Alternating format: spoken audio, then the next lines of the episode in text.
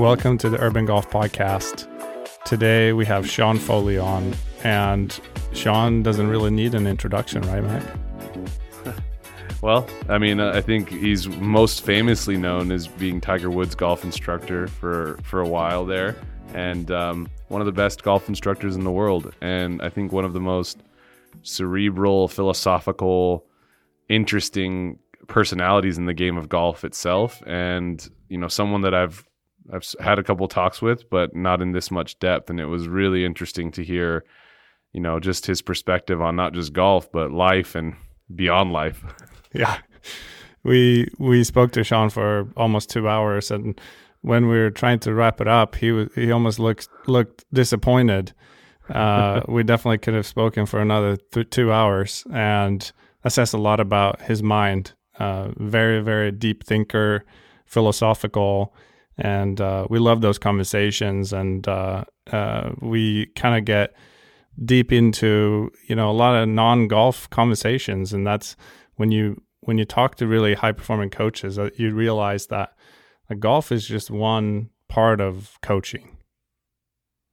Yeah, absolutely. And you know, Justin Rose, right? He coaches him, and um, is he still coaching Justin? Yeah, yeah. And I mean, and that's what that's what Justin says about him is that you know he doesn't look at him, he doesn't really care about what his golf swing looks like. Although Justin's swing is quite beautiful, but he he's really interested in in what how Justin performs as an athlete and and his mindset and his his his his perspective after failure. So there's just there's so much more than w- what people think of him that know him as the golf instructor with the TrackMan with the glasses, and and he's he's really in alignment with with our values here with urban golf performance, and and that's what made the conversation so fun and and and really helps validate that we're on the right track training our team uh, to work with all these different kinds of players. So, uh, you know, really, really learned a lot in this conversation, and and mostly around the fact that you know coaching at the highest level requires you to look at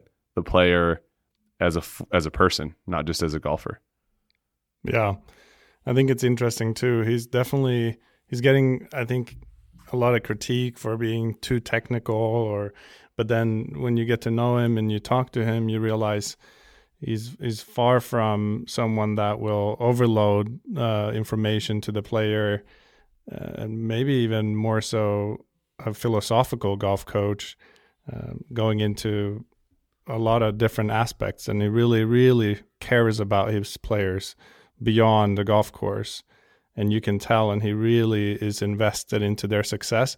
Uh, I mean, Sean is a guy that has uh, just endless wins and major wins under his belt with his players. So it's hard to argue his success.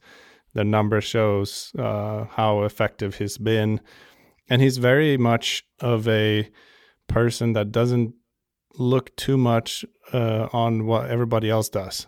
He he does his own thing. Uh, he's obviously very smart. He reads a lot, um, and he does does it his own way. And I think uh, I really respect that. Yeah, and and yeah, I look forward for everyone listening in. Uh, you know, he he he shares a really interesting tidbit on Tiger on on what Tiger is not willing to share with the general public. So that, that stay tuned for that part of the episode, and and and uh, there's some there's some key information there is to understand a little bit more about the psychology of Tiger Woods and the kind of person that people that he is that people don't know about. Yeah. Well, guys, this is going to be a, a long and fascinating ride with Sean Foley. Enjoy, everybody.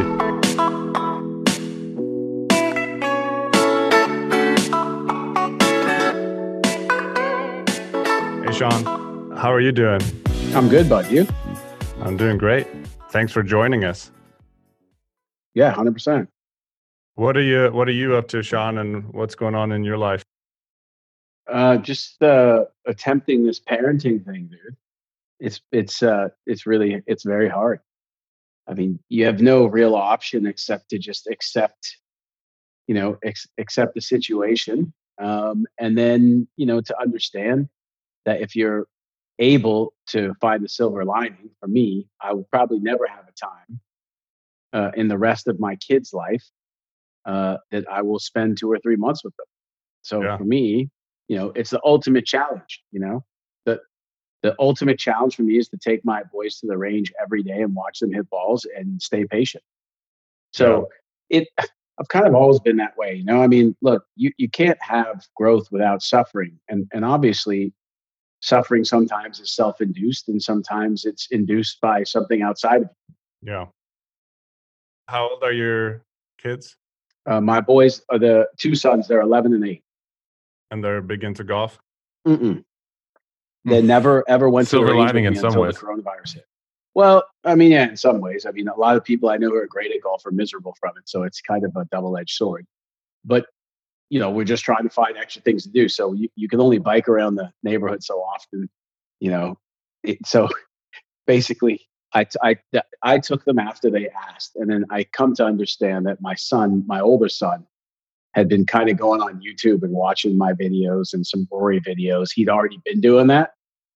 Uh, so it's been good. I don't say a word to them. I uh, I make sure that they grip it properly and they stand properly, and then I've kind of done a bit of an experiment with it because I haven't said a word to them. And I would say the first two days they were quite good, and after the tenth day, if I sent you a video of their first day and their tenth day, they got markedly worse. they start experimenting. Mm. And so, well, it's just, you know, it's just, look, society just throws around so many silly sayings, right? You know, drive for show, putt for dough, uh, you know, work hard and you'll get there. Um, they've completely, they've completely lost just their normal sequencing.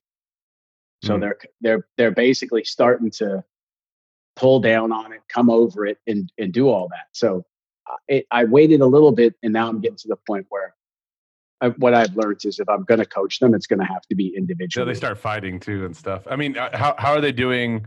Uh, I have a you know nine year old girl and then a six year old boy and a nine month old boy. So it's like crazy in the house right now running a daycare. But like my nine year old girl, she's like it's it's so different how she's dealing with it versus the other two. Obviously, the baby doesn't know what's going on, but uh, the nine year old girl's like you know all of her friends and her grandma's like down the street. She can't go hug her, so you know that that kind of stuff is just like I can't even imagine being nine years old and like being separated from your friends, all these Zoom calls for classes. Like, how are they doing with all that stuff?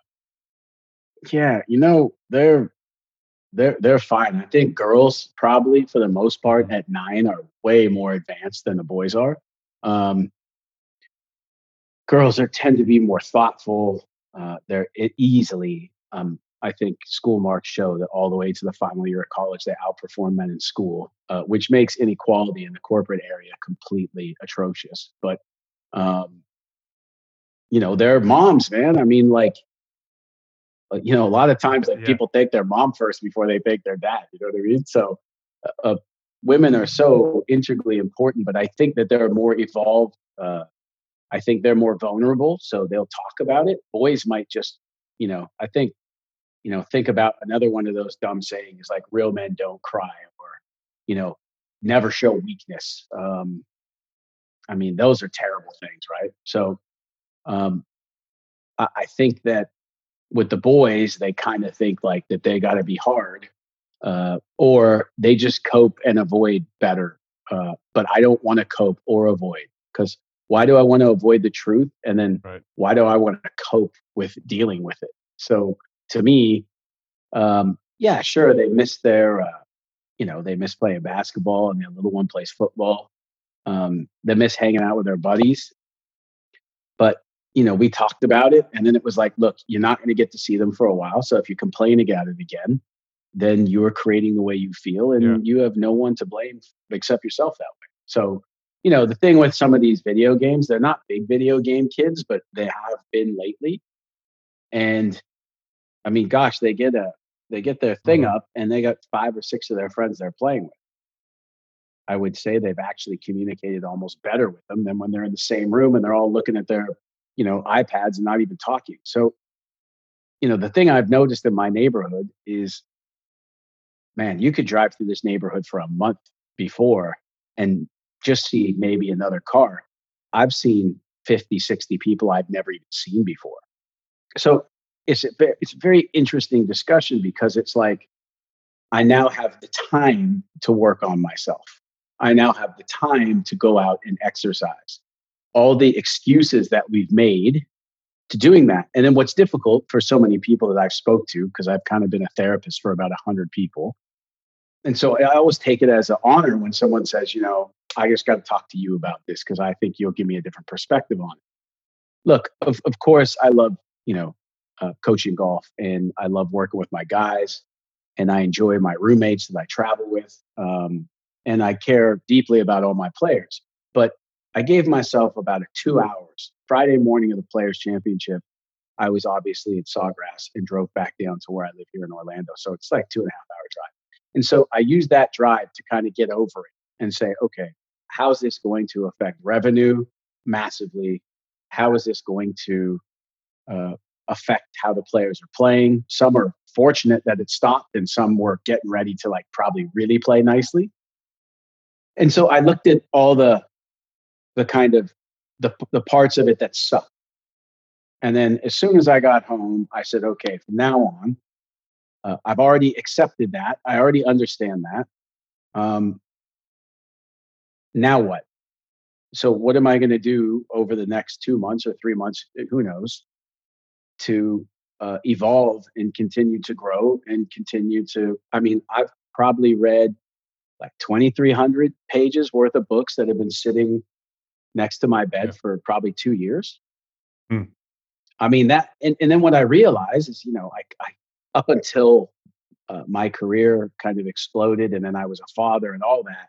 Man, I used to read nonstop, and to me, reading just gives me this tranquility that money could not provide, uh, external adulation couldn't provide. I mean, I'm talking about, I'm talking about like a real peace. Um, so I kind of I re-remembered something that I used to know is that if I'm learning or inspiring people, that's when I feel the most abundant. That's when I feel like, to quote Thoreau, to suck the marrow out of life. Uh, when my players are winning tournaments, it's great. You know, it's like you party all night, you wake up the next day, and then it's kind of like, what's next? Um, so I enjoy that. But I think when it comes down to it, I enjoy kind of the climb to excellence. I'm not really that interested once it's at that point. And so, you know, to me, wisdom is a really important thing in life, and you can't really get it on vacation. Yeah, you get it during the grind, no. during the struggle. Yeah, you got to go through it to get to it. And remember, like, even the struggle is just the words we use, you know, like grinding, struggling, suffering. Suffering is like kids with cancer. That's suffering, right? So that's the one thing I've kind of paid attention to and for the last couple of years is language. So I I was here in Florida, golf is an essential business. That's what they've named it, right? So people are only allowed one to a cart. There's no rakes in the bunker. Uh, you can't take the flag out. All that stuff, right? So they're trying to do the best they can with that. Really, if you think about it, golf is pretty social distancing, isn't it? I mean, it, it always has been. I mean, players rarely talk to each other. You know, it. So it's as far as that goes, it's it's uh it's a thing. But I've not been I've not been coaching a whole lot or anything like that. But yeah, I was just working with one of my young players, Andy Zhang, um, after I saw Danny Willett this morning.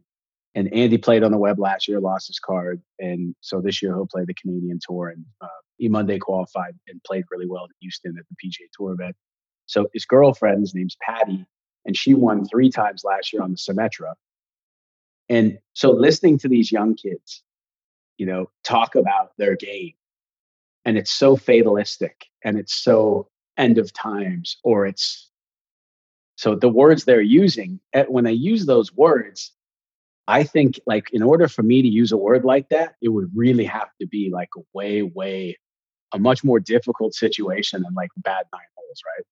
Yeah, it's funny you say that. They they were just here in uh, UGP uh, Orange County. They came right. and did a workout with us. Uh, they're just visiting, but that's a cool couple. They're really they're nice people. Yeah. They're great. I've been coaching Andy since he was like I don't know, fifteen or sixteen, and he he's uh, he's he's fantastic. But you know, he's still another player. He's a he's a lovely player. Um, because he never really did anything but golf. He's just a rotator. That's just what he does. We never I never taught him to. It's just what he did. So, mm. but he's enamored by Rory McIlroy. Mm. And who's not? I mean, I, I Yeah. I'm in love with Rory, right? Like I love him, uh, like literally love him. And that's that's him as a person. The guy I've got to know since he was like 18 years old. Um, he's fantastic. What a, what he's turned into an incredible man, and uh, he's obviously an incredible player. But I think the incredible man part is is is cooler personally. So um, so Andy is a total rotator.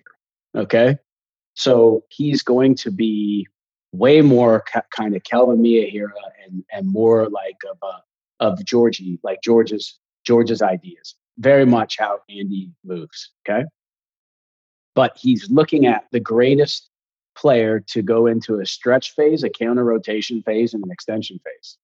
So when he stops trying to do what he does and he looks at how Rory shifts really hard laterally and then goes up. I mean, Andy couldn't hit it on the planet doing that, right?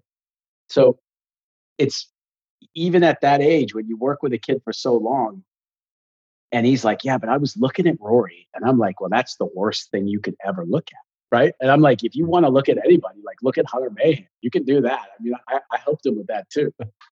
So it's it's it's it's it's really it's really fascinating. You know, it's even at that level of play that they're at, the the principles just aren't there. The understanding is not is is just not there. So the key to working with anyone like that, with anyone in general, especially good players, is there's principles we all have to live by. But then you have to tie in the principles into what people can do. I haven't met many men who aren't tour players who are able, as they're slightly in forward bend, because I'm I'm not I, I don't really love extension that as much as it's become really popular, but extension and left tilt isn't really a throwing action. Um, when you look at real human movement, just human movement, discus, shot put, javelin, golf, we would have learned to move in a certain way to create enough velocity in a spear, a rock, a fist when we were fighting, a sword. Okay. hmm So I think if you look at like Hogan and if you look at Trevino and you look at Moe Norman and you look at Byron Nelson, you see a counter rotation phase and then there's a stand up phase later, right? I mean, early extension isn't a problem. Um, imagine saying to Greg Norman that he early extended too much. So it's all it's all based on what that player's body does, how they move. And so the problem with golf right now is as it's become more proven of this and this and this and this, right? So I've been in the business for 25 years, ever since I was 20. And it was pretty obvious to me that when a guy came in from what we would call a flat position and rotated, he hit it really straight. Okay. So I will say that I was fortunate to never tell anyone to get the club in front of them because I just never saw them, especially with the really, really good players, right? I didn't see much shift off the ball. I didn't see massive, like huge turns. So, anyways, as you're looking at that stuff, it's all it's done is proven what the best is done. It's given more instructors better information to help them with their lessons. But, but when you go in one direction, you lose part of the other direction. So to me, like I still use a tree at the back of the range when someone's too steep to get them behind it with a six iron and say, just don't hit the tree. Yeah, Right. that's and then awesome. but then see how they do that. Okay. So if the guy starts moving ahead of it and standing up and backing up, I'm probably not going to let him do that based on the fact that I know physiologically where that's going to end up. So Yeah, it's it's kind of define the environment. Now show me what you have. And if they find it on their own, perfect. That's your job, right? Like it took me it took me a long time to give a lesson without feeling like I needed to add something because someone was there to see me. yeah. Do you know what I mean? So that no, this is awesome, uh, Sean. I'd love to just give you some context because I don't know, you know, you know Mac a little bit, but you Yeah. don't know me. Um, just before we get deeper, because uh, it's clear that we're gonna go deep here, which is great. Um, so I'll introduce my. So I'm Leo Rooney. I I I'm the director of performance for Urban Golf Performance. Um, my background, I'm, I'm from Stockholm, Sweden. Played competitive golf for 16 years both in college and professionally. I was never good enough to really make it as a professional. Got a degree in exercise physiology. So I've been training golfers my whole career. I joined UGP four years ago. Um, been training tour players, amateurs, anything in between, and then now uh, for the last two years, really, I've been starting to move into more helping Mac run the business. The Swedes, the Swedes are good, eh? The, the Swedes are the Swedes are weird and they're great. I mean, they're just another social, just another great socialist country like Canada, right? Exactly. Yeah, and you know, Matt can talk more about uh, the uh, UGP, and but we have soon to be three locations now here in Southern California, and you know about 1500 active members coming into us for golf coaching fitness training physical therapy club fitting we do club building mental coaching um, you know train the ucla men's golf team we train Collin Morikawa some other tour players um, but also complete beginners. How good is Collin Morikawa? Oh my god.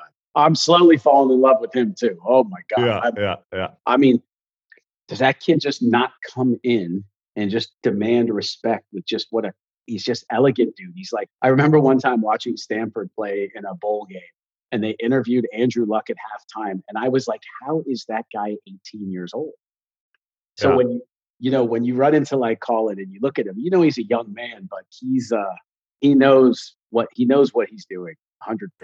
He's like a pro all the way. Um, all the started, way. We started working uh, almost two years ago when he was like, Hal, you can tell right away. I haven't trained a lot of players like of that caliber, but you could tell right away there was something different with this guy. You know how competitive he was with very simple drills in the gym, um, so convivial. But sometimes, like that's another word, right? Competitive. So if you look at someone like a Josh Waitzkin, he became one of the great masterminds of chess at the age of 18 because of his full love of excellence and the art of chess. So when people said, you know, he, he was out for blood, he was just so in love with chess that he just was better than Yeah, yeah. So I think sometimes, you know, like I just I look at the kid and he's got an inner peace uh, about himself, and doesn't mean that he doesn't want to win. Of course, he wants to win. There's nothing wrong with that. Look, as spiritual as we want to present ourselves, we're also primates. Okay, and we do come from that world. All right, period. I mean, we're not, I think my 12 year old son is pretty much at the intellectual level of a fully adapted male chimp and he acts like it.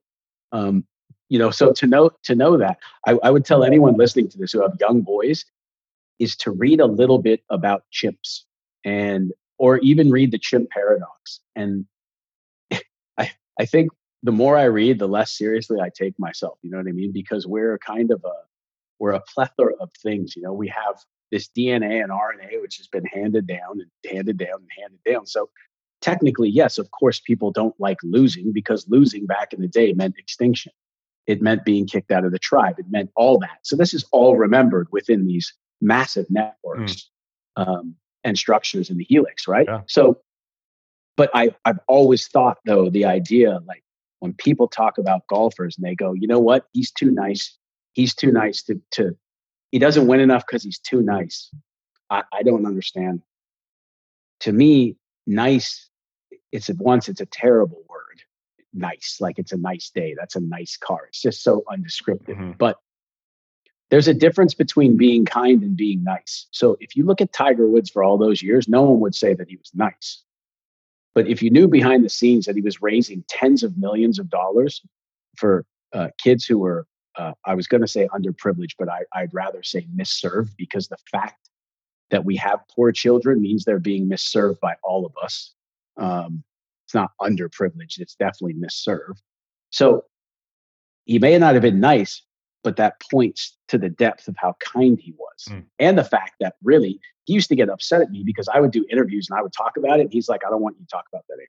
I'm like, what about all the great things that you do that no one talks about? He's like, I don't do it for that reason. I'm like, well, I'm gonna, I'm going to say it. He, he, got really pissed off. At really? Well, but that's it, right? I mean, the thing is, if you're self righteous about your charity, dude, you're missing the plot. Yeah.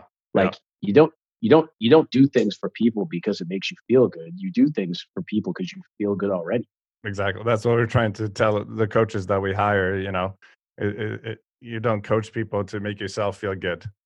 You know, Well, I mean, dude, like I'm, you know, as you guys know, uh, I don't have any social media. It doesn't mean that I'm against it. It doesn't mean that I'm not currently looking into the best way to utilize it um, because I think reality as we remembered it is going to shift, and this is not going to be the same. People, t- people desiring for things to get back to normal.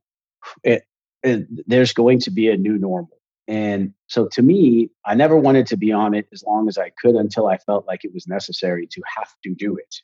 And so we're looking at doing that. But you know, when I go on my wife's Instagram and I look at certain stuff um, and golf related stuff, I mean, I just want to grab half these guys and say, you know, when you post before and after pictures like that, okay, first of all, the only person in the world that should matter to you is that person in front of you who's paying I believe it to be a very private relationship. Um, I believe it to be almost like state secret. Okay, state secret. So it's it's like that. Okay, I know a lot about them. They know a lot about me. It's not for me to share with other people. My point is, is this is before my lesson. This is after my lesson, and they've shifted something by like feet. But with that new beautiful look at P6, I mean, how many balls are they going to hit out of bounds when what they normally do matches with what they're trying to do? Hmm. So just look a little deeper to understand why you want to keep posting that. Like, I get it. There, there's business, right? There's there's business, but I just I want the business to be pure. I don't want it to be a functioning. Okay, I want UGP to do well because there's thoughtful people there, there's smart people there, and boom, boom, boom. But that to me, it's like that person doesn't realize that what they're saying is, hey, look, I'm good at this. Don't you believe me? It shouldn't matter at all. Dude. You know what I mean? Like some people talk the talk, some people walk the walk, and then some do neither. Yeah. Right? Mandela, Mandela got up to speak to a group of angry people. And as soon as he stood up there, the whole crowd just went. I mean, we're getting into kind of more of a metaphysical world when that's happening than just the fact that this man didn't have to talk about what he believed. All you had to do was watch him all day to see that. So, you know, that's the problem with the technology is the ability on these, you know, once in a while back in the day, I used to go on these golf blogs and read stuff about people and read stuff about myself. And I would just be amazed that there was that many people who had that much time to sit there for like five hours in a row and just hammer each other, trying to get them to understand, like in the theory of mirror dynamics, all the two of you are is a projection of myself, anyways. So if I have love for you and I have love for Mac, that's just because I have love for myself. If I have anger and discontentment with myself, then you'll become a life size mirror for that as well. Mm-hmm. And so the idea that my spirit bothers your demons is a very true thing when you look at criticism, when you look at things like that, right? Yeah. Yeah. So it's I just as I as I see things as I get older and I feel like I want to just have less of a filter and be more honest. Look, the whole reason to say that isn't to knock anyone. That is, it's all an indirection of like love. And the fact of the matter is, if you're doing what I'm doing for a living and you're making a living, and I know what it takes to make a living in this, uh, especially the first 13 years, then I'm on your side. Like I'm, I'm, I'm, I'm, I fully, I fully have love for you and, and I respect what you do. It, we're not we're not earning enough money as a group that we can sit there and waste that much time not working as we put our discontent onto other people. So to me, teaching a hmm. guy, you know, teaching a guy about the center of mass of the golf club and the different forces and torques we're applying to the club is great. But getting a guy to understand why he's angry at people who are successful is probably more important because what what do you think success is? So you know, I mean, these are all questions that could be 200 page essays. But I just think that it's important. It's, it's important at that standpoint is you guys are doing well um, because one, people love golf, and then two, you're providing many different hybrids of how things are connected, and then you're putting the right people in there. Period. So, like, it's you like you. Is it the same, Sean? Like, it's like kind of. I mean, obviously, to like you're saying, authenticity and being genuine above all and that's why social media you're it, it, it's sort of something that you sort of push away because it's such an illusion that they're in some sort of front that people are trying to create on there. I'll give you an example right? So i was in the airport in san francisco i don't remember how long ago and there was like this gorgeous girl. She was like six feet tall. She had to be polish. I mean i'm just i just had to be. And she was standing over beside me, and our flight was delayed, and we were flying to San Francisco, uh, Hawaii. I've lost track, but somewhere like that. And um, I was going to work, um, and I don't know what she was doing. I didn't talk to her, but she stood in the certain light, and she took a picture of herself. And then she went on it, and then she did it again, and then she did it again, and she did it again. I counted 11 times. So finally, now she must have taken like a certain picture that she liked. And then that's the one that she sent. Uh, and I'm speculating, but it was probably something like, hey guys, in San Francisco, on my way to Hawaii or wherever we're going, but we're going somewhere nice. Mm-hmm. Um, how great is my life? And I kept giggling to myself that she just deleted herself 11 times. So as she's showing everyone how great it's going, she has to send the picture she liked the best because she knows that people are going to look at it and judge it. And man, I hope I look really pretty in this picture, but she's kept deleting herself. That's my problem. It's like, it's such a phony presentation. It's not, it's not real. Like I love when a guy posts like his kids being complete jerks at the table because that's real. Um, that's real for everybody, right? And so, you know, it's, dude, we live in a society where people have bumper stickers. It says proud parent straight A student. I've never seen a bumper sticker that said proud parent of a C student who treats everyone equal. Yeah. That's, and I'm not saying, I'm, I'm not saying, I'm, I'm, i understand the biological pretexts to us and why that's more of a spiritual discussion than it is a biological one. Mm. But look, look, that parent is basically advertising to people I'm doing a good job. That's right. My mom my yeah. mom actually sent me a picture of me and my sister just like like a series of them, a bunch of them of us crying. Uh like from when we were little and she goes life isn't always beautiful because my mom hates social media like she's like and she sees my pictures always like pictures of the business and of the family and everything looks so pretty and everyone's like your life looks incredible and so my mom's said you know a series of pictures of us just saw like having tantrums as kids and I I sent it to my sister, and I was like, of I was course. like, hey, look, mom just sent me these. She was like, oh my god, I hated mom when she would take pictures of us crying. I mean, my, my my son, my son was showing me this other one the other day, TikTok. Mm-hmm. I mean, TikTok looks like a free university for girls to learn how to strip. I mean, what what is what what even is that? I mean, what even is that thing? And it, and it's not even it's not even the thing. The thing that tripped me out was that they're all doing the same dance, the same bad song. Yeah. And I was like, what this is, this is like, I had to, I think I had about 17 beers after I watched TikTok. I just couldn't get it. A billion users. So I, yeah. I, I'm not saying, look, you go on social media and you go to Will Smith's page, and Will is doing a thing that's bringing attention to the prison industrial complex in the United States, which is a real thing. That's great. Like that's fantastic. There are people are using in great ways. I mean, look, the internet pulled 400 million people out of abject poverty. It, everything is going to be based in the Western world in duality. I'm more a non-duality person, but it's right and wrong. There's good and bad. There's rich and poor. There's, you know, there's all these these contexts that are like that. So going to the gym is great. Going to the gym four times a day, not really. Okay. Working out is fantastic but it's only fantastic if you recover. Mm-hmm. So, do you know what I mean? Yeah. So, th- there's one guy who does 100 push ups a day and he explodes. So, the other guy goes, Well, I'm going to do 300. And he gets like really, really uh, injured. Yeah. Because the actual work breaks you down unless you have sleep, nutrition, it, and water. Yeah. And and sleep. How's sitting there? How's your blue light? How are you mm-hmm. just sitting there on your bed or in your hotel. And this is a thing, you know, that we had to deal with many, many players on. Many, many. I mean, the amount of guys, I would say in the last five years, the amount of guys who have issues kind of with their scapular area and their yeah. neck is really accommodated by this. And mm-hmm. the thing is, what I've seen is I've seen how the guys will get on it and two hours will go by and they're just checking, checking, checking, checking. Yeah. Yeah, it's the new it's the new cigarette for sure. I mean, what do you like? Last time you and I chatted a couple years ago, you were doing a bunch of stuff in China. How's that? What's what's going on with that? How's that being affected? Mm-hmm. What's what's the deal there?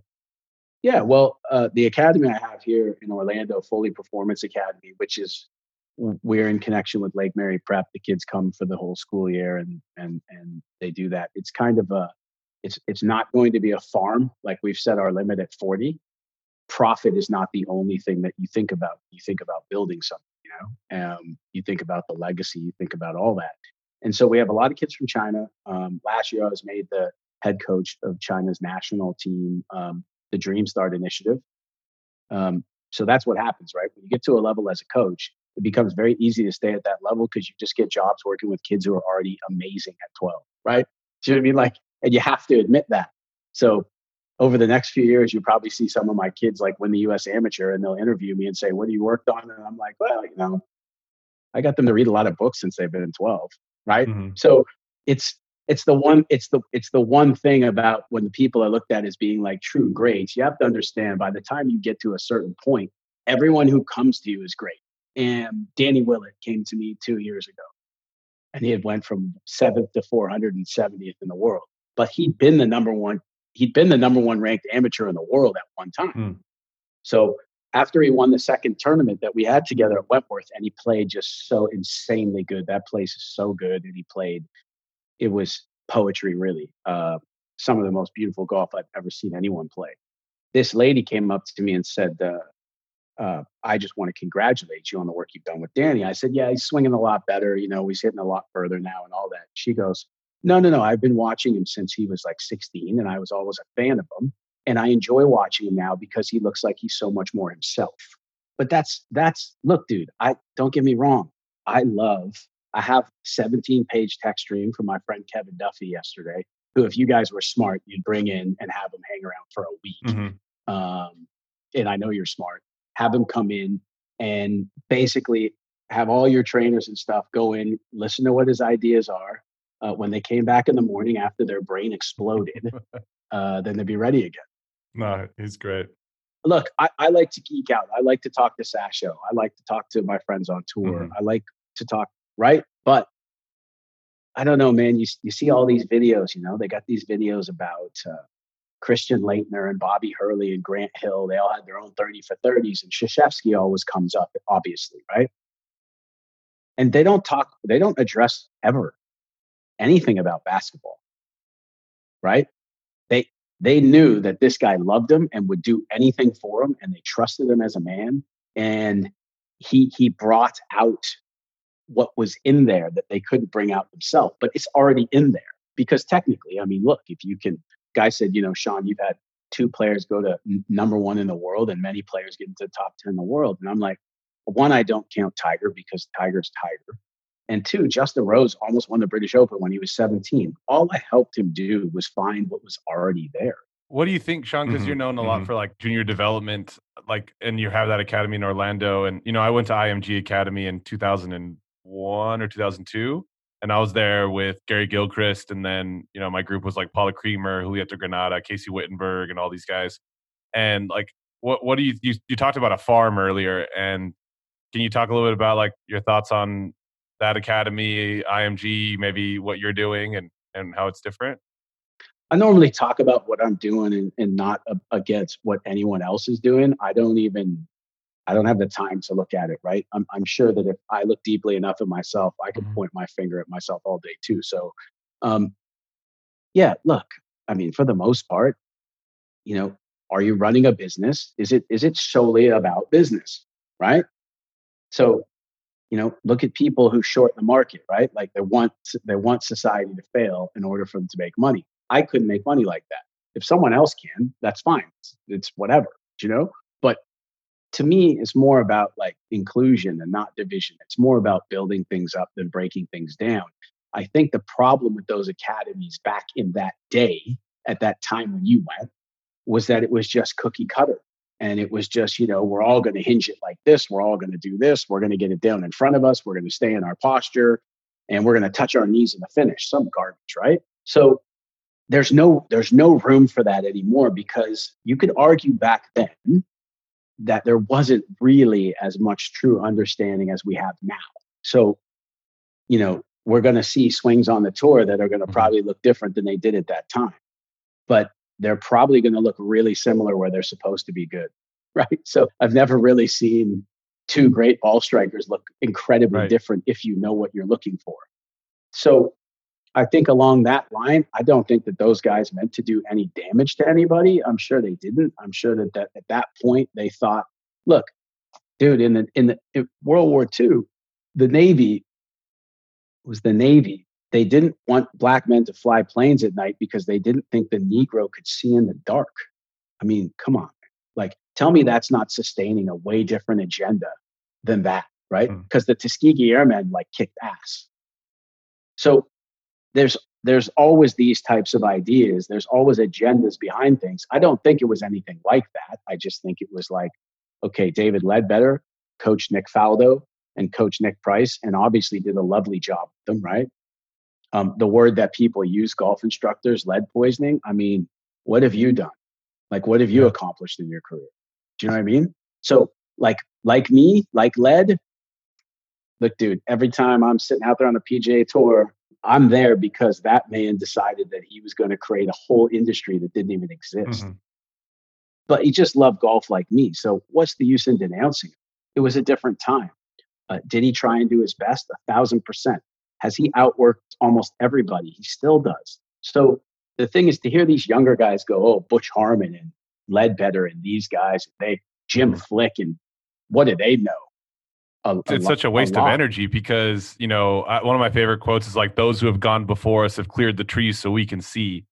And i remember i remember seeing that when i was first starting ugp and i'm like god it's so good. And everyone's like oh you know like is oh you're like GolfTec but like so, so much good. better or you're like this or you're like that or you're like this. I'm like i'm like everything man. I've been studying everything that's out there and i and there's not one expression of golf instruction or golf performance that i don't find fascinating especially if it had any sort of staying power. There was there's aspects you can learn from. Well, well, you know, you know what a guy said to me about GolfTec. He's like, "Well, GolfTec just use a stack and tilt model," and I'm like, "So, do you not like the idea of the diaphragm starting more left in setup based on the asymmetry of the body?" He's like, "Well, uh, well, what do you mean by that?" I'm like, "Well, if you don't understand that, then I'm not going to explain it to you." I said, do you not like the idea of having more pressure in your left foot so you can push yourself into your right? Do you not like the idea of a big turn with a really deep hand path? I said, if you haven't noticed, most amateur golfers do the opposite of that. So if you ask me, stack and tilt or max draw pattern is a very, very good place to work with amateur golfers. Okay. Because they're going to learn how to get to impact. They're going to have more understanding of what it is. Okay could it possibly lack a little bit from a dynamic standpoint, from a stretch shorten cycle standpoint, from an elastic recoil standpoint? It could, but man, I'll tell you what, if you can get someone who slices it their whole life to start the ball slightly right and hit a little bit of a draw to even a hook, man, you're going to be in their will. So even even hearing that comment by that guy, it's kind of like trying to get people to understand, look, you feel this disparately about yourself. You just find something to put it on. It's got nothing to do with that thing. It's your estimate of it, which is more a reflection of you. So to me, the theory is all of us, all three of us, are Steven Spielberg. Okay. And if we're in a good mood, we're going to present a movie. And if we're in a bad mood, we're going to present a movie. The fact of the matter is that when people think the reason this time is so hard for people, uh, even more so than normal, is because one, they're not as busy, so they have more these thoughts that they push away because they've got shit to do. They don't have shit to do. So those thoughts just keep arising, right? So people losing their mind that way because they're not understanding kind of the virtue, the nature of thought and feeling and that connection. Um, and that most thoughts, I mean, they might as well be the ticker on Sportsnet, right? They just go by, just don't pay attention to them. Because um, most of those types of thoughts are just mental constructs of previous experience that are also in our born is in our DNA. Okay, like fear is a very necessary thing if you want to continue to uh, not be extinct. Okay, I had to be afraid. At some point, I had to be afraid of the woolly mammoth after it killed all the elders in my tribe. Yeah, do you know what I mean? So, like, so when people are like, "Yeah, man, I, I just want to play golf with no fear," it's like fear is not a bad thing. Just understand that most of the time you're feeling that your brain is trying to protect you in the moment. So it's pulling on the memory of previous experiences. So, yeah, I remember that time when you were 13 and you hooked it in the water to lose the US junior. Well, that's 10 years ago. You're just feeling that right now. You can't really have doubt in the present moment in the situation you've never faced before. So that's the that's the double edged sword of the memory, right? Memory is really important for survival, and then it also can allow us to be really, really depressed and and and really upset. So I have a question around uh, technical versus feel. You know, you, I think that's a discussion that comes up when when you hear you talk. You know, it's a game of feel. Well, we have a lot of science now. When you look at you know the research in attentional focus and motor learning and skill acquisition, you know the works of like Gabriele Wulf and a good friend of ours up here is Dr. Will Wu. Will Wu, I love Will Wu. You know, it's fairly you know clear in research that the closer the focus is externally, the better we perform, versus internally the the the performance decreases. In golf coaching, I think across the board, that research hasn't really been uh, you know applied that much do you why do you think that is? And do you do you look at that research and and utilize that and try and limit the words like the body parts and body movements in your coaching? What i know is i've seen wounded warriors who are paralyzed hit a golf ball 285 yards in the air. I've seen i've seen guys in artificial legs that are straight to the hip hit it 300 yards in the air okay? I've never been in a wounded warriors thing or helping vets or anything like that. Um, where I've seen a guy hit it really well with no arms. So if you really want to simplify it, they never said that Nolan Ryan had a great leg drive and fast hips and whatever. They said he had a great arm. Okay. So Bob Toski wasn't far off when he said, when you swing the hands, eh, when you swing the club properly, the body will react to it. Now, no one was listening to a guy who was like five foot seven, 125 pounds, and carried it 285 yards at 65 years old. And so they said, well, imagine if he learned to use his body. You don't think in the swinging and throwing action that I'm going to be creating counter rotations and massive stretches across fascia and massive oblique slings and all these things? So to me, here's what golf does right now. We see a second baseman in the World Series and he's sitting there and and the ball gets hit and he makes like an incredible diving catch, right? What we do now is go, look at how much linear and vertical force he put in the ground to catch the ball. What was he trying to do? What was his intention? Catch the ball. Okay, he did that as a result of the intention. So the cargo is right here. Okay, the ship is the rest of it. So for me, if vertical force is the way to hit the ball further, then how do you explain Gary Woodland? How do you explain Cameron Champ? From a technique and a feel standpoint, if I was just to say to my kids right now, swing your swing, they're getting worse every day. Mm-hmm. What phase are they at? Yeah, for sure. So it's very difficult. I don't think many people have learned the alphabet on their own. Yeah. Do you know what I mean? So the, the thing is, that there's got to be some uh, teaching in there. When you get to higher level players, whether it's kids at UCLA, whether it's whoever it is, PGA Tour players. I would probably say in a lesson, say today, for example, I was with Danny Willett for an hour and a half. I said two things to him that were about golf. The rest we were talking about our kids and stuff like that. And I probably edited and vetoed myself 85 other times. So when I go through the consciousness and I go from up to down, when I give when when I go from up to down, when I get in the down, I just naturally become insecure. Okay. At that point, right? I'm not insecure up here at all, but I get insecure here. I feel that when I get to that point, then I start talking. I, love that, Sean. I mean, where did you develop that self awareness from? Just through experience. We try to so hard to teach all of our staff that, like, be aware of what you're saying and how it affects others, and it's constant discussion. How, how where did you develop that self awareness from?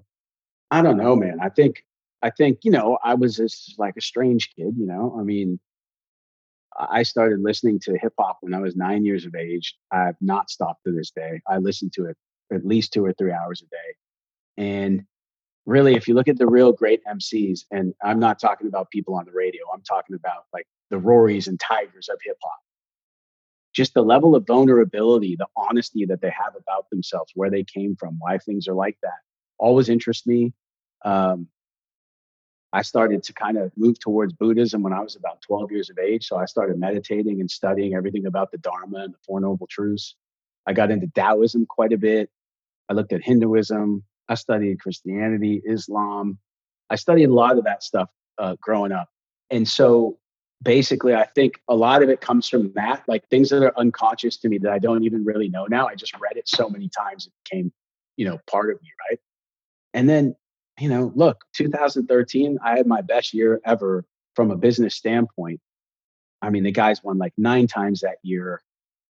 So it was crazy. Like it, even on mini tours, people were setting records and money lists and all that stuff. It was the best year I ever had. Um, and in December, at the end of the year, um, I just remember thinking to myself that I've never been more miserable than I am right now. Whereas I was at the place I always wanted to be at. Mm. And so being aware at that point, I could have just kept going and kept going and then see all my relationships fall apart and all that stuff. But basically, I kind of got to a point, and it's going to sound slightly morbid, but it isn't if you hear me through. So I was sitting there one day in Jamaica. that just gives everything away, doesn't it? I was I was in I was in Jamaica. And I was all by and I was all on a rocky myself. beach. Yeah. Okay. I yes. Now I know you guys are in a legal state, so it doesn't matter. But anyways, okay. The amount of people that come in and think we're a dispensary in LA, it's insane. The first thing I thought, I was like, man, that's suggestive right there. Um, hey, uh, hey, what are you guys selling here? no, it's golf lessons, man. but but basically, I was sitting there and I just had this this thought popped in my head about like, what's the last sixty minutes of my life going to look like? I, and so when people when I say that, people are like, oh, dude, uh, overall as a society, we're terrible at thinking about death because, and it's the only guarantee we have left. You know what I mean? The only guarantee, but we're just not good at it. And I think it's because we just don't look into it. And people go, don't think about that. Like if you think about that, that'll happen. That stuff, that doesn't happen. Okay. You don't attract what you want, you attract what you are. Mm. So he says uh, 60 minutes. So basically from that day on, this is quite a quite a long time ago. I started thinking about, all right, in the last 60 minutes of my life, what am I going to think about? So I'm going to think about golf. It's been a part of my life since I was 10. I've worked literally at a golf course since I was 10. Uh, I'm going to think about philosophy. That's been a huge part of my life. And I'm going to think about hip hop. It's been the soundtrack of my soul. Okay. Hip hop and jazz, you know? Um, now, who's going to be in the room? Okay. So it, I'm thinking who I would want to have in the room. Obviously, my wife, my two sons, probably a couple people I know now, and maybe a couple people I haven't met yet. Within that, who's come to see me in the last three days? Okay. So I mark them with a level of importance as far as time, right? So even though time is a social construct, it's still a real thing. I mean, we can't get that crazy. So basically, if it's not in my 60 minutes, it doesn't matter. So what happens is you get older, you realize that not much matters and what matters matters even more. And that's that clarity, that's the tranquility, that's the idea. So for me, my players uh, miss a cut and then I go 60 minutes? No. Like the, the big tournaments my players won, I won't even think about in the last 60 minutes. They may because they hit every shot. I have a very small part and, you know, I charge accordingly. I charge 5% of what they earn on the golf course. 5%, right? So, how at 5% can I send to the world this alter ego of how important I am? It's 5%. Uh, uh, look, I'm grateful that that is 5%, but it's 5%. So, between me and the caddy, say a caddy's average eight, we're now at 13%. So, the player is 87% of every win and every miscut. That's just the math of it. You have to look at it that way. So that's why when Roosevelt, or was it was it Roosevelt or Eisenhower, basically talked about all the glory goes to the man in the stadium along those lines, right? That's it. So the thing is, when you fully understand that deeply and you know it, and then you read an article about what a shit job you're doing as a coach, you're just like, I love that. That's just it's just so devoid of the ego that you can actually like sense the stillness and be able to decide the right words to say. Now that being said, you got to understand on on my way up um, in doing what I was doing and, you know, working like, man, working so hard and so much uh, to the point of pure obsession. Okay. The thing about obsession is obsession feels like love, but it's not the same energy. Okay. Like when I was in high school and I thought I was in love with this girl, but she wouldn't talk to me, that's because she was creeped out because I was actually obsessed with her. okay. It it feels like love, but it ain't love. Okay. All right. It, it, that's the deal. But the point is, I got so obsessed by it that I actually, and this is funny to talk about, but in talking about things that that you've done that's really stupid is the best form of therapy. I used to refer to myself as Midas because every player I worked with turned to gold. So trust me, where I'm at versus how I got there is completely different. I just got tired, man. I just got tired of living like that. I just got tired of the need for external adulation. I just got tired of the need to be in a beautiful car. I got tired of it, everything. I was tired of me, you know? Well, so what if that was more external, like you were kind of obsessive about it, it was more external things what is your true why? Like, what's five layers deeper than I love golf and I love helping others? Well, that's a, that's a that's a dangerous question with Sean right now, Leo. No, I yeah, like what what's down there? I just don't know, mate. I just don't think that. I don't think it's really serves a purpose to go that deep because the whole idea of Sean is an identity of I am, but what am I technically, right? I'm just consciousness, right? So the when people like that guy doesn't know who he is, I guarantee the person saying that doesn't know that either because asking yourself like, who am I? It's like kind of stupid. No, I meant right? like more what drives you then. Like what? Why do you? Why do you keep oh, going? Oh, um, to me, is I enjoy learning and I enjoy inspiring people. And to be honest with you, you know, I would. I've spoke to a lot of really great therapists. Not a couple I went to see, and then a couple I just spoke to. And they have, by the way, most of them actually have therapists. And the interesting part is like the one the one therapist in Toronto said to me, Doctor uh, Doctor Minden said to me um, that people uh, people give the advice that they need to hear the most. So I have an opportunity in eight lessons a day to literally work on myself eight times more because that's what I'm asking to do. So for me, it's really important. Like when I get on my kids about working out, obviously you guys may know my roommate Craig Davies on the road. Um, Craig Davies, in my opinion, is one of the greatest chiropractors in all of sports. Uh, he's an incredible guy. He knows human movement. he's probably forgot more about human movement than most people who are looked at as being experts know. Um, the level of treatment and where he's going with this therapy and using physics over chemistry and is fascinating, fascinating stuff, right? So when I think about golf, people from from all the way to like Gallia to Alejandro to Craig to Pajkowski, pretty much the people I've studied with the most are all physios, trainers, and chiros. I don't really talk about when I want to talk about the golf swing. I'll call someone like Scott Lynn or Sasho. I want to really speak to like a PhD about what their thing is, right? And and so eh, that that that's kind of how I look at it. But to me, look, like I said, I feel the most abundant. So when I would feel the most abundant was when I was probably being really authentic. Okay. But I just think because of socialization, it's so difficult for us to know a lot of people would say, I am this, and that would just be what they were produced into. Well, it seems like Sean too. Like a lot of times we've chatted, it's like, and I've seen you talk. You talk a lot about mental health, and it's like I remember you talking a little bit about when you were younger, and like it seems like mental health is like a big part of your, you know, your aura and the way that you affect the players around you and your community. Um, that just seems like something that I think that people don't know that much about you but in studying you and I, I kind of really aligned with you and identified with you in that way because so much of what i'm doing with this business is about mental health. Man.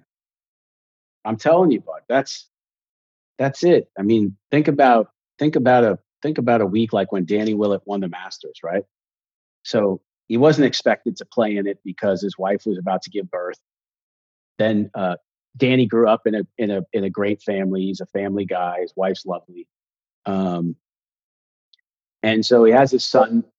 Zach arrives early, and then Nicole says, Hey, honey, you can go and play the Masters. So he shows up at the Masters, right? Um, he's been playing nicely, uh, been playing well. Um, he shows up, And I wasn't coaching him then, but I was friendly with him.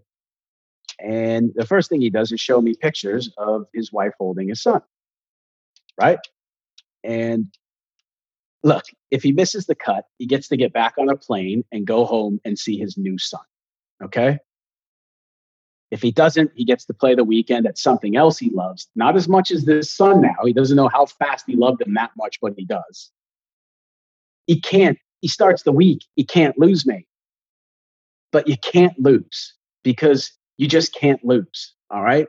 Because if you lose, you're just learning. And if you win, you're just winning. So if you if you look at it the right way, if you look at what's essential, right? What what is essential in my life water, shelter, food, exercise, love. And you can see that in other species that don't even have the cognition we have, right? Love. Am I missing anything? Oh, and some money. Okay, so there's there's been enough studies. There's been enough studies from places where people will study this for 30 years, where I think the number is like eighty thousand dollars. Okay. Now that would depend. Like if you lived in New Mexico or New York City, let's, we, I, we I'm just trying to make a, a macro point. Okay. So that's what I need to do. So if all of my essentials have been met, like what is there? What else is there? So to me, what happens when people go and chase, you know, when when they go and chase those dead presidents, um, or they chase fame, or they chase adulation, uh, most people are very dehydrated, mm-hmm. just dehydrated. Yeah. Like they don't have enough water. The cell is made up of 99% water. If you're dehydrated, you will not function optimally. Yeah, my grand my grandfather, who became like a wealthy doctor, he was an orphan. He he would always say because he ended up he goes, you know, one of the worst things. He kind of grew up communist too, like in Mexico, intellectuals in the 50s, and he would say he go he would tell us all the time because we're you know the next gen, the third generation right and all the cousins we all grew up wealthy and he would mm. tell us when he'd sit us around he'd say the man who needs the least has the most and that was a constant quote he would tell us as kids because mm-hmm. he's like you're just if you want you're never going to stop wanting and it just going and going so understanding what is essential to you is so Look, important. like jeff bezos right incredible I mean, start with three employees uh, and, and do what he did, right? But, you know, when you're at 100 billion, how many mom and pop shops, how many stores, how many people were put out of business because of Amazon? Mm-hmm. Now, I understand that it's a dog eat dog world. And if you take that approach, then that's fine. Business is business. Just like Tiger's trying to win 19 majors, I'm sure there's something about being the richest man in the world that matters to you. I'm not to say that I don't have to live his life. He probably does incredible things with that money as well. So that's wicked.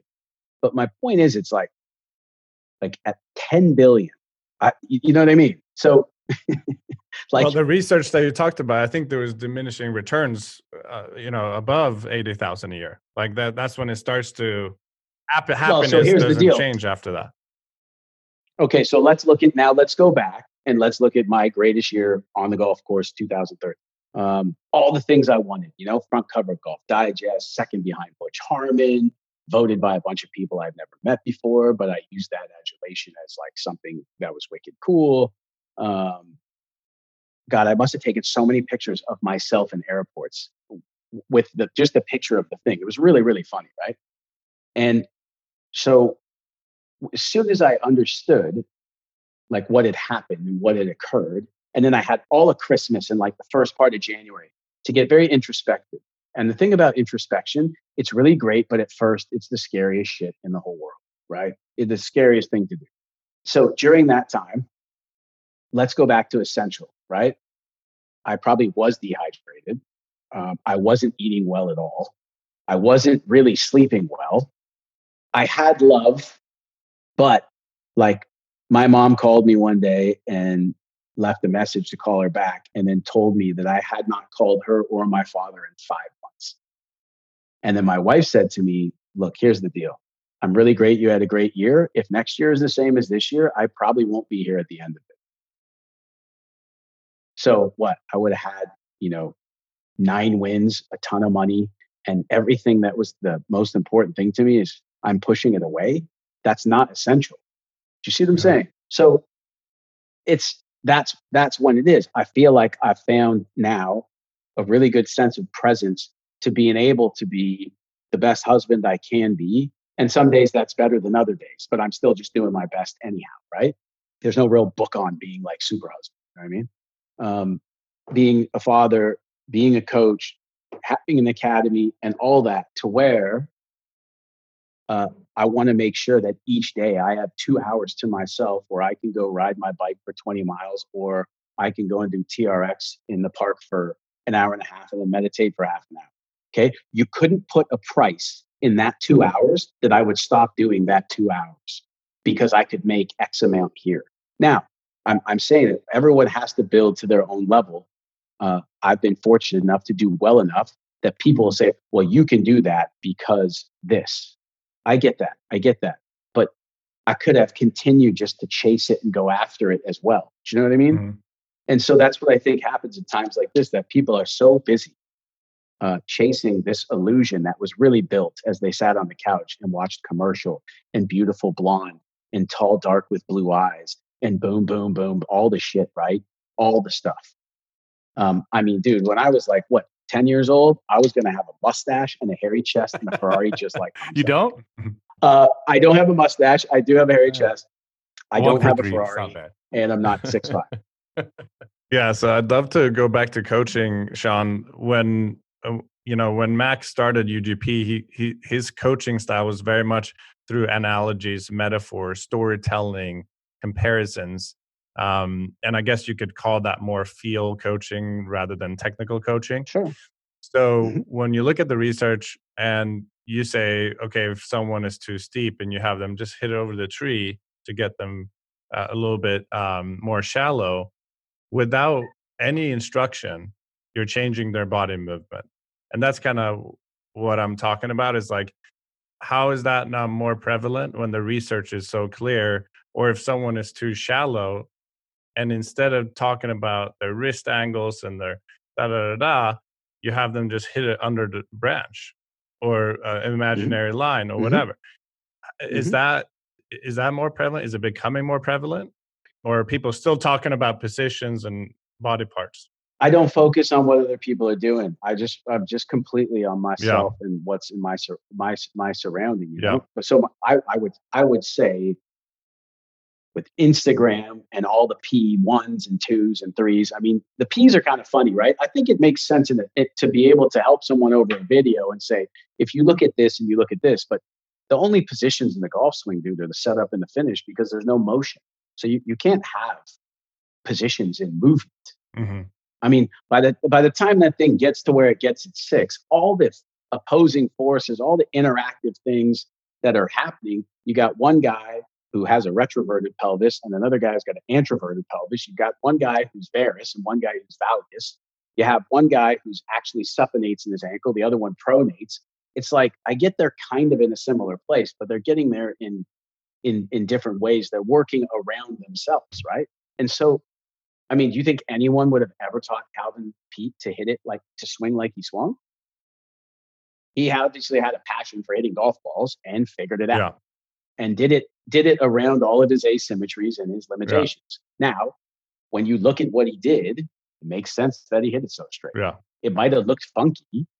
It might have looked funky, but if a Ford has a Lamborghini engine in it, it's a Lamborghini. It's not a Ford. If a Lamborghini has a Ford engine in it, it's a Ford. Yeah.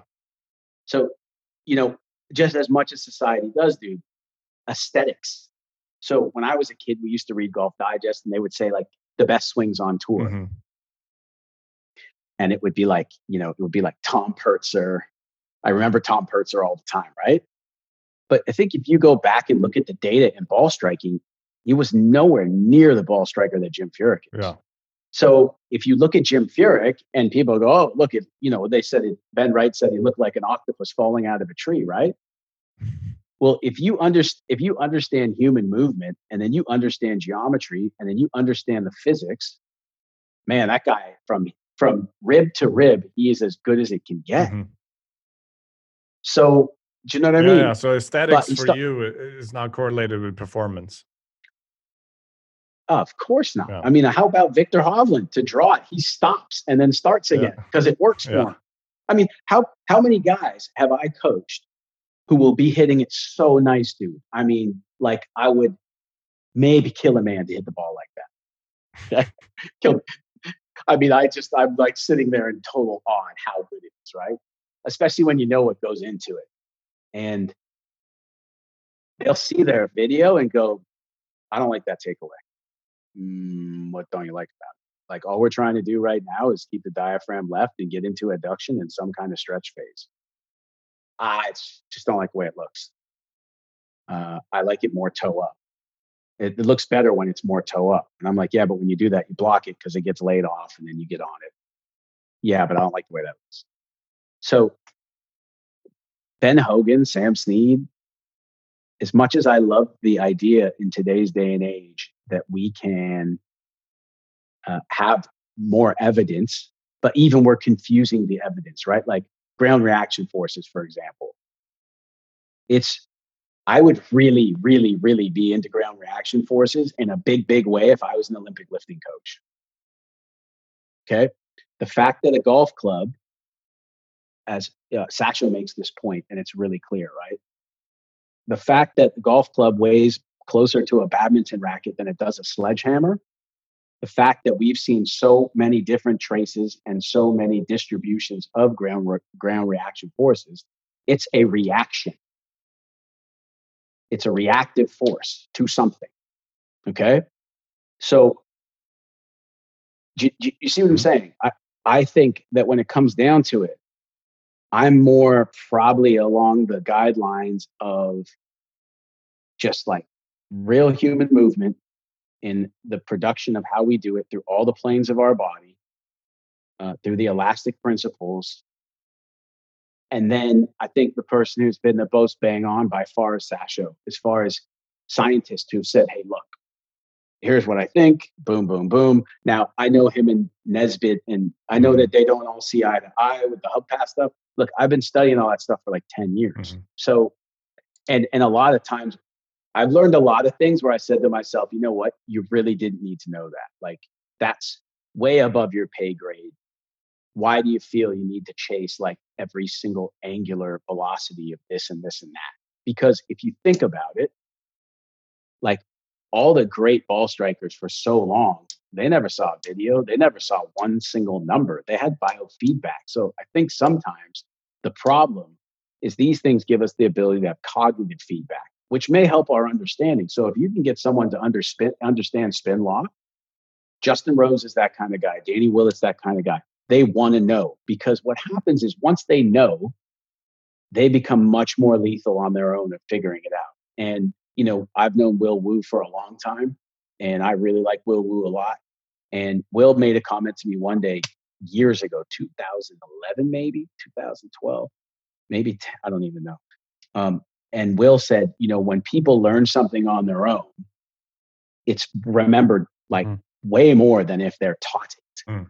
So that's that that would be something when I'm teaching that's always constantly in my head. So if if I go down to see Justin Rose in the Bahamas and he's not really hitting it that good or swinging that good, and if he's not, it's because he's just been really busy um, and he hasn't been doing it. If I videoed him and sent you the video, and then I put him in a sand bunker with a six iron in bare feet and then sent you the video at the end of 100 shots. I mean, it looks like he goes from 40% body fat to 7%. And I hadn't said a word. Mm. So that that's I would I would say that every time I give a lesson, I'm overcoaching. And and I'm and I'm aware of that. Yeah, Will says the one doing the work is the one doing the learning. There you yeah. go. Yeah, well, no, that that stuff is that stuff is great. But remember, you know, Will might five years from now, after more studying, say, you know what I said 10 years yeah. ago? Sorry. So remember, I, when people are certain of things, that scares me. Well, Sean, Sean, you said earlier like how many of your circle in in your coaching you spend a lot of time with, you know, physios and with strength coaches and you know, and and and and have a lot ben of share all those Yeah, guys. exactly. So um one thing one criticism we got as we were starting our business and kind of as I was looking at sort of traditional golf instruction was the, the conversation of stay in your lane.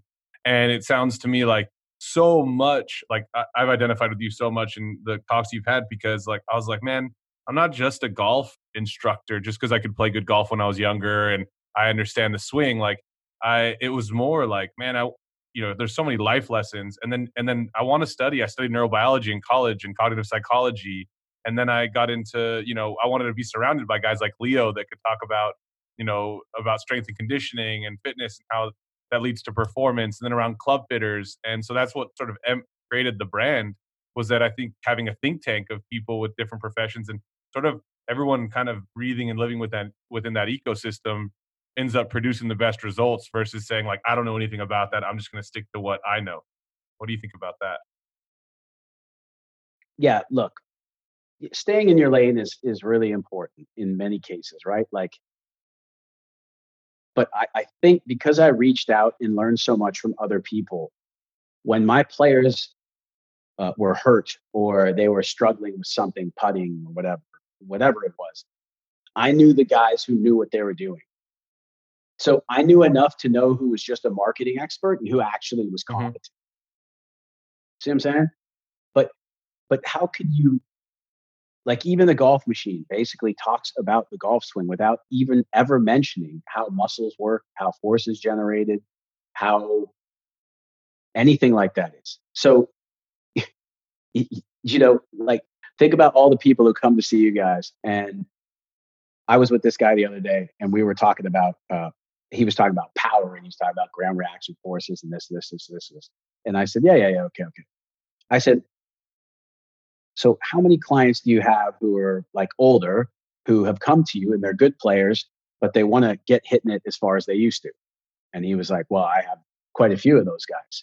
And I said, so do they look strong enough to create as much speed as they used to? And he's like, yeah, they're like six two, they're big men. Okay. So, what's changed with a 55 year old man versus a 25 year old man? He's probably equally as strong. The golf club still doesn't weigh very much.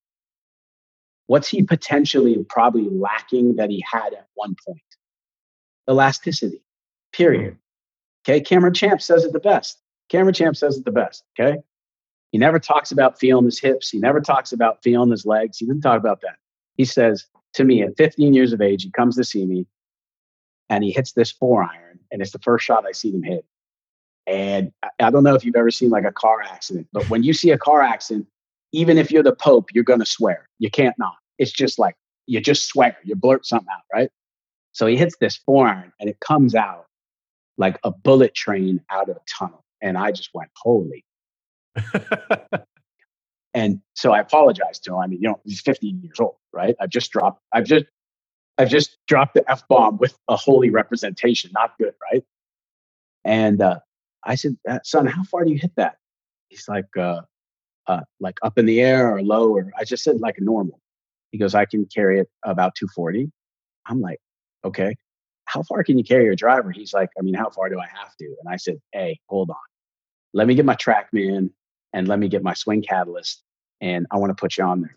And so he's a bit sheepish about. I said, "Look, I'm not going to show you anything. I just want to put it on there um, because you're a stick of dynamite, and I don't want you to blow up. So I just want to measure all this stuff." And so I put him on the swing catalyst, and he starts hitting balls. And at that point, I'm kind of early on in my understanding. This is 10 years ago. I had, I, I nine years ago, I had one. I sit there and I'm like, man, this is not what me and Scott Lynn have been talking about. right? Like this is not this is not what we've been talking about. I'm like, oh my God, all right. Uh, so I turned it off and I turned the machine back on.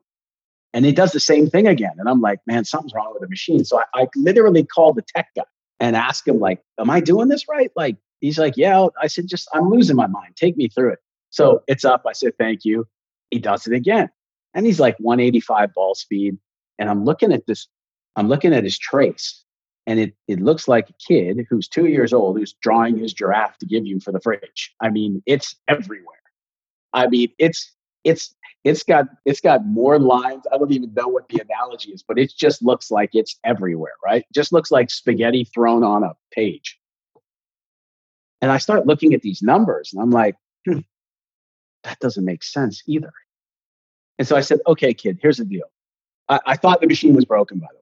At the end, that was my theory was it's broken and they came to fix it and it was fine. Okay. So I'm watching this 15 year old kid hit it miles, right? Uh, and it's every ball's just all over the place because he doesn't. First, the lesson I taught him was uh, gear effect. So years ago, James Leitz showed me how to spray the face, and I started spraying the face. So a kid at that speed could think he had a terrible swing when he hit a driver.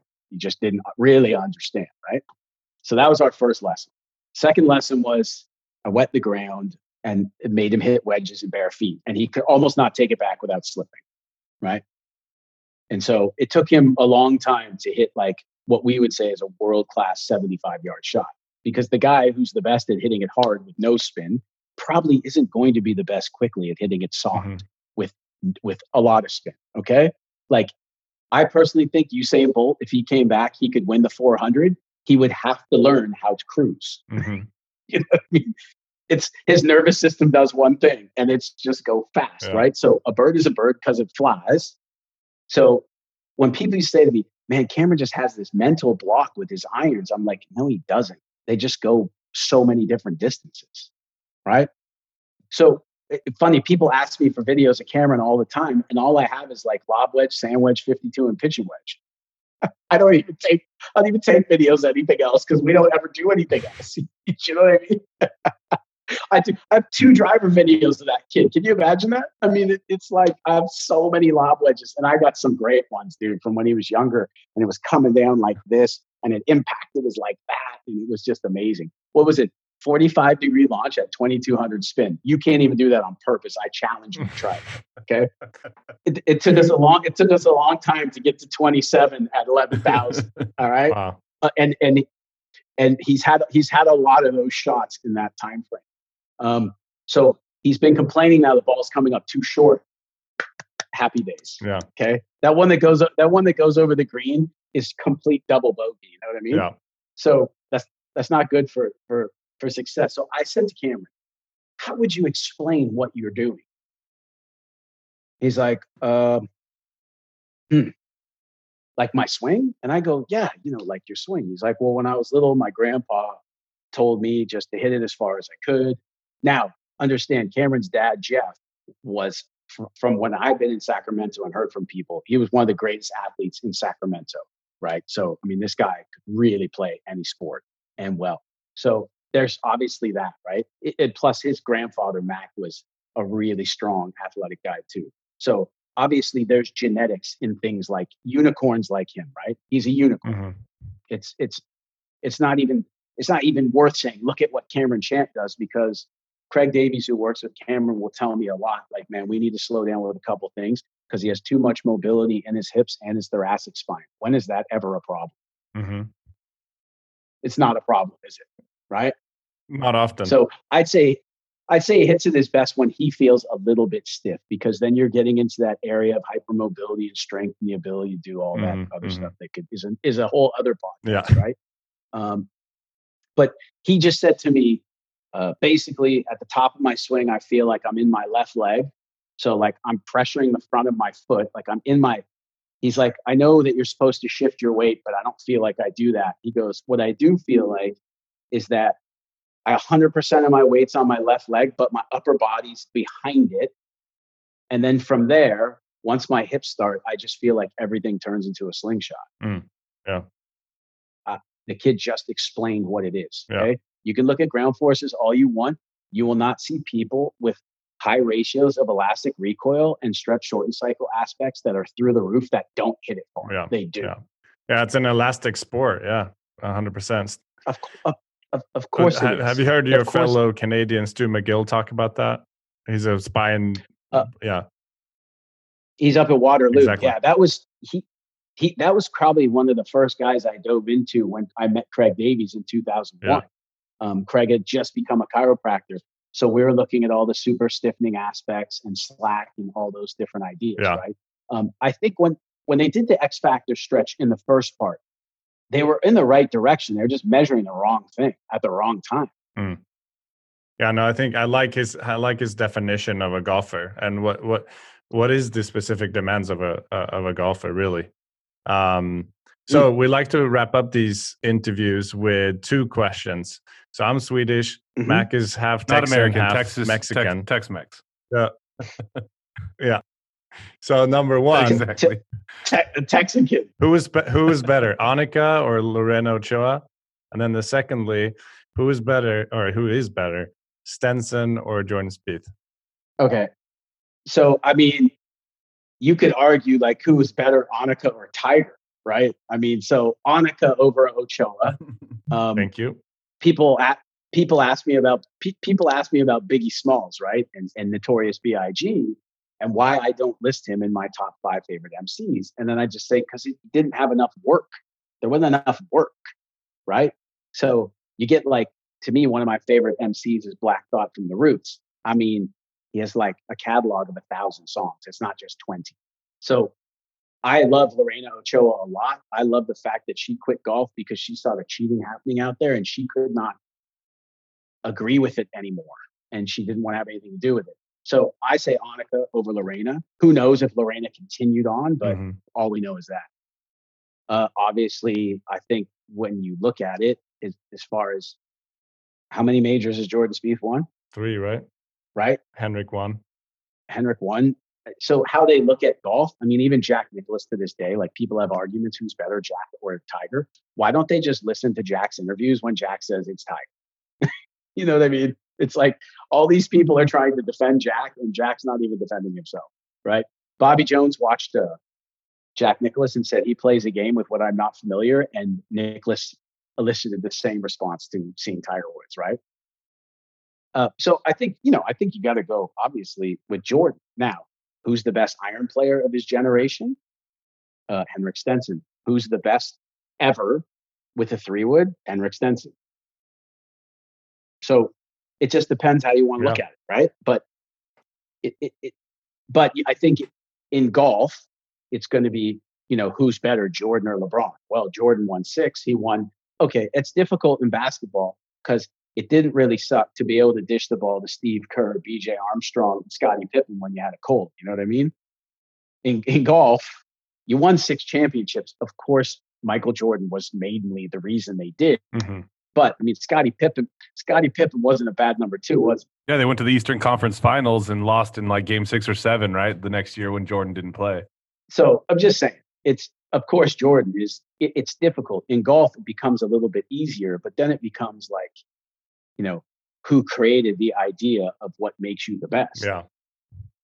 But I think we can all agree that major championship is t- typically the golf courses are the most challenging, the most difficult, uh, and they have the best fields in the world. So it's always been like that. Yeah. Um, there we go, one and one. So I think you got to go with Spieth. Yeah. We'll see if he starts winning again, so he can catch up with Henrik. But the Swedish to the the Swedish to the Texican thing is like, I mean, who's the best player and who's the who's the best player ever from. Oh, Texas. there's a lot. There's a lot. That's the thing. But who's the best? Who's the best Texan ever? Is it? I mean, Byron. How many majors did he win? Not that many, actually. Right. Okay, so he won 18 times in one year and 11 in a row, and then said, "You know what? I've kind of had it." So for the he retired when he was like at a 66.2 scoring average. I think if Byron Nelson had continued to do what he did, we wouldn't be talking about Jack the Tiger anyways. But the fact is he stopped. So who's the best Texan now? It's got to be Hogan. Hogan, yeah, most notorious for sure. Well, but he won nine majors, right? Yeah, Byron won five. Right. But th- that he hmm. retired as a young yeah. man. So I mean, will with the way the game is now, with as much money in there in, in, in it as there is, will someone ever get to 18 or 19 majors again? It's going to be a very rare person who wants it that bad because a lot of guys aren't going to really have to play that long. And then I think with where the game is headed, you're probably going to see in golf kind of a 18 to 30 age group who are doing a lot of damage. But that doesn't mean, you know, Kenny Perry made mm-hmm. $30 million in his 40s. I mean, how lucky was Kenny Perry that when the ball changed and it didn't spin as much, that 30 yard hook he used to play would only move 15. Yeah. So, so much, there's so many factors, right, guys? Like there's just, there's, there's just so many factors. I mean, the amount of players who commentators slow their swing down and say, you know, look at where he's coming from here. When he was playing his best, he was coming from here. When he was playing his best, he wasn't he wasn't dealing with his father dying of yeah, leukemia. Yeah. Do you know what I'm yeah. saying? Like yeah, like, it's about longevity, legacy, the level of play that they're putting it at, and then you know the records speak for itself. So makes sense. Yeah. Look, to me, to me, it's just what I teach my kids, dude, is just kindness. It's just kindness over everything. I don't, I don't care if they make an A and they didn't do shit. If they make a C and they busted their ass, I'm going to support that. You know what I mean? Because if you can learn to work at it, so where there's not passion, there has to be discipline, um, and then kindness over everything. So to me, someone says, "Oh, your son, he's so smart. That's great." He says, "Man, you should have seen your Sunday. He was so helpful with all the little kids. That's yeah, perfect. Like 100%. that's what I'm after, right?" Yeah. No, that's. Thank you so much for joining us, Sean. Thank you for taking the time. Always super gracious. Thank you, Sean. Okay, Appreciate it. Learned a lot and big inspiration for us. Yeah. And uh, you know, like you say, you don't compare compare yourself to others or look at others, but definitely been looking at you and trying to apply a lot of your knowledge and sort of your your way into what we're doing here. So thanks for the inspiration.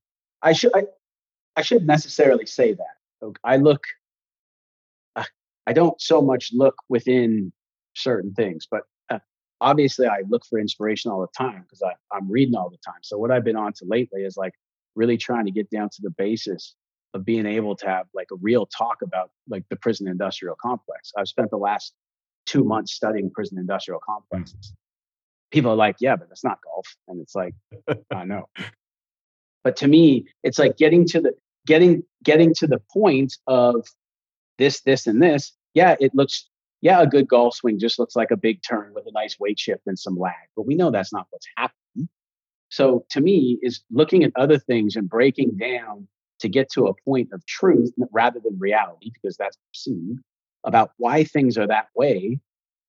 You apply it then to what it is that that you look at. You know what I mean? I just think it. I think everything is connected. I think we've seen through this time right now that everything is connected, and you know it doesn't really matter, dude. Like we're all base basically made up of the same elements. We're made up of the same blown up stars. We're made up of the same five gases. I mean, the proteins are the same. Everything's the same. So, you know, division turns into cancer, mate, and it does that in society as well as within the human body. Especially in a golf in a sport like golf, we have a million variables oh, I mean, you mean a trillion? Look, if if if if you if you have a trillion cells and then you have like, I mean, can you imagine how many neural pathways there are? Yeah. I mean, that the last thing I would say is, you know, to any like young good players who who track onto this and listen, the guys who really lose it, like lose it, lose it. Either one, they lose their love for the game. I don't think that we should be talking about mental like it. I hate the saying like it's mental. I hate the saying mental coach. I don't I just I just don't think it's named properly. Because to me, like saying you're having mental issues on the golf course, when I think of mental issues, I think of like schizophrenia, bipolarity, PTSD. I think about things that you just can't control. Um, the fact that you have a terrible sense of perspective and your identity is connected to something you do, which you started doing it for fun, I think the issues are more philosophical. And when a guy loses his game, he doesn't lose his mind, he loses his love for the game, his full love for the game, right? I mean, I watch these guys on tour every single week. Man, we all used to pay to play golf and we loved it. And now we're paid well to do it and we're miserable by it. You know what I mean? Like it's just not right. Um, it's just, it's just, it's just, it's just not. I listened to Jack Nicklaus last night, uh, his press conference after he won the 86 Masters. He still sounds like a 10 year old kid talking about it. He really does. I mean, the, the guy they said is the greatest competitor of all time in our sport. Many, many players that that beat him said he was the most gracious loser of all time. I mean, maybe that's what you have to be. Maybe you have to have grace and failure in order to become excellent. So it's a lot of the discussion is on like performance. I like to spend more time thinking about what's wrong than what's than what's right because I think Will Wu would say like to create independency with the learner, and to create an environment they will learn what's right for them. As long as you keep them from doing the wrong things they will find what is right for them. Um, i just think that's beautiful you know what mm. i mean? I mean i mean bill gates had business teachers uh, newton had science teachers uh, james baldwin had english teachers but none of them were ever they, they kind of helped create the environment for those crazy brains to do what they yeah. did. If you didn't say, if you didn't say mental coach, Sean, would you say like mindset coach or philo- philosoph- golf philosoph- philosophical coach, or what would you say? How would you label that? I just don't. I don't even know. I just, I just, yeah. I just think we're all philosophers, dude. Like that's what we are, and I think that psychology is needed when philosophy fails, and when you know when it kind of like the Mac commandments. So, what are the Mac commandments in your life? What are your commandments? You know, there's the 10 commandments, right? So, basically, don't kill, don't cheat on your wife, don't do this. If you are able to do all these things at the end of your life, you'll probably have quite a few people at your funeral. I don't, it's, to me, it's a failure of virtue and values and that idea of essentialism and all those things. So, to me, I, I just think that we're so capable um, I, I, I don't think I don't think well-being is built. I think well-being is blocked. I've never seen I've never had to tell a three-year-old kid to calm down and enjoy himself. The way you're talking about it, it's almost like more of a guide. It's not a it's not a teacher and instructor. You're a coach that is enabling someone to perform at their potential. Yeah, that's what I'm trying to do. I mean, I, I think I think he did it not knowingly, but I think one of the best to do that, especially with great players, is Butch Harmon by mm. far. Uh, you know what I mean? I mean, Butch will even make a joke that he can't even spell violent. Mm-hmm. So, um, which I, I, I would tell him not to brag about that, but uh, you know, but but but but all these young instructors today will say, "Oh yeah, you know, shift your weight, keep it wide, you know, do this." What's Butch Harmon though? And it's like, guys, you honestly just said that. Okay. If you ask Jimmy Walker, Butch Harmon was the first person who made him believe that he could do what he did. I mean, is that not what it is? Yeah. That's coaching the person.